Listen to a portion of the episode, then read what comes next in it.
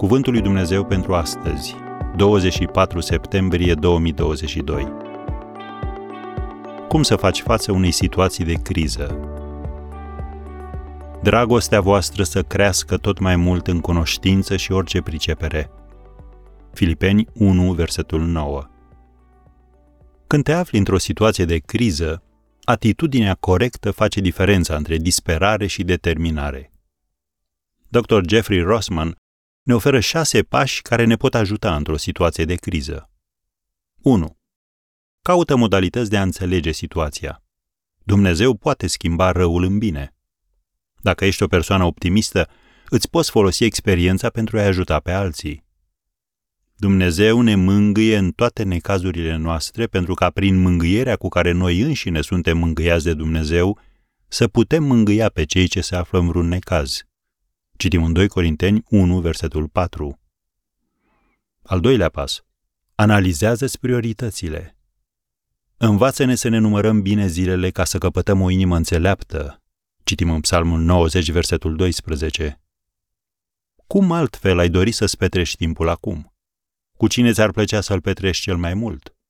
Cum îți poți folosi calitățile în slujba a ceea ce este important pentru tine? Dacă ai mai avea de trăi numai un an, ce conversație ai vrea să ai? Ce fel de persoană ai vrea să fii? Al treilea pas. Crede că poți să-ți revii. Un aspect important al optimismului este încrederea în abilitatea ta de a o scoate la capăt. Chiar dacă ai competențele practice pentru a face față situației, dacă nu crezi în flexibilitatea ta emoțională, te vei da bătut.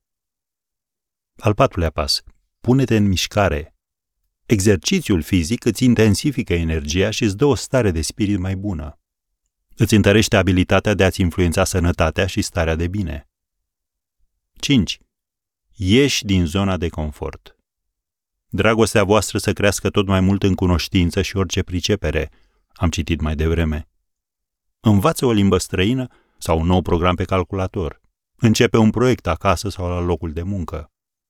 A te apropia și a te ocupa de lucrurile nefamiliare îți întărește încrederea și capacitatea de a face față situațiilor noi.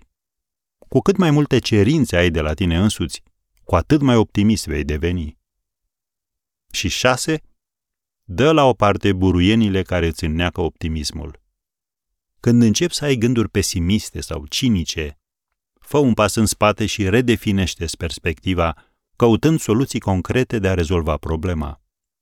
Așadar, păstrează-ți încrederea în Dumnezeu.